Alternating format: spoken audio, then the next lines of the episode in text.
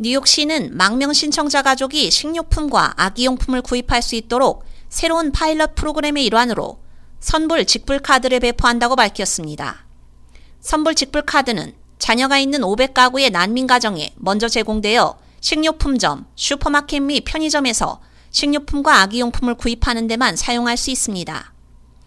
카드에 적힌 금액은 가족의 규모와 수입에 따라 달라집니다.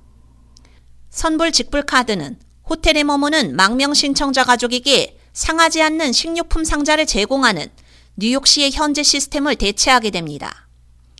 에레가담스 시장실에 따르면 이 프로그램은 비용 절감 조치 중 하나입니다.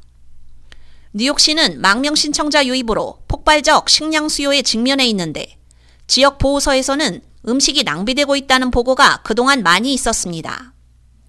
시의회는 지역 보호소에서 제공되는 식사의 질을 조사하는 공청회를 열었는데 일부 보호소 제공 음식이 상한 상태였던 것으로 전해졌습니다. 시장실은 성명을 통해 이 프로그램을 통해 가족들이 문화적으로 적절한 식단과 신선한 식품을 구입할 수 있을 뿐만 아니라 필요한 아기용품을 선택할 수 있다며 뉴욕시는 월 60만 달러 이상, 연간 720만 달러 이상을 절약할 수 있을 것으로 예상된다고 밝혔습니다. 시장실에 따르면 선불직불 카드를 받은 망명 신청자들은 카드를 의도한 목적으로만 사용한다는 진술서에 서명해야 합니다. 약관을 위반하는 사람은 파일럿 프로그램에서 제외될 수 있습니다. 뉴욕시는 모빌리티 캐피털 파이낸스와 파트너십을 맺고 이 프로그램을 시작했습니다.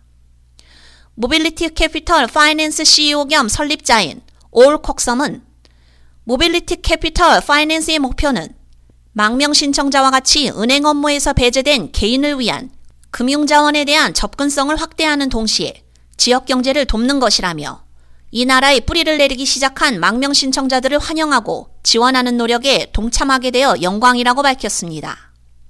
하지만 비평가들은 이 조치가 납세자들에 대한 모욕이라며 강하게 비판하고 나섰습니다. 조 보렐리 시의원은 뉴욕시 납세자들의 희생으로 망명 신청자들에게 더 많은 공짜를 주고 있을 뿐이라고 비판했습니다. 시장실은 이 프로그램으로 연간 720만 달러 이상을 절약할 수 있다고 주장하지만 뉴욕 포스트에 따르면 이 파일럿 프로그램은 5,300만 달러의 비용을 필요로 합니다. 망명 신청자 옹호자인 파워 말루 역시 슈퍼마켓에서 식료품을 사는 것은 더 이상 저렴하지도 않으며 게다가 부엌도 없는 임시보호소에서 신선한 식재료로 뭘 해 먹을 수 있겠느냐며 방향을 잘못 짚었다고 지적했습니다. K-Radio 유지연입니다.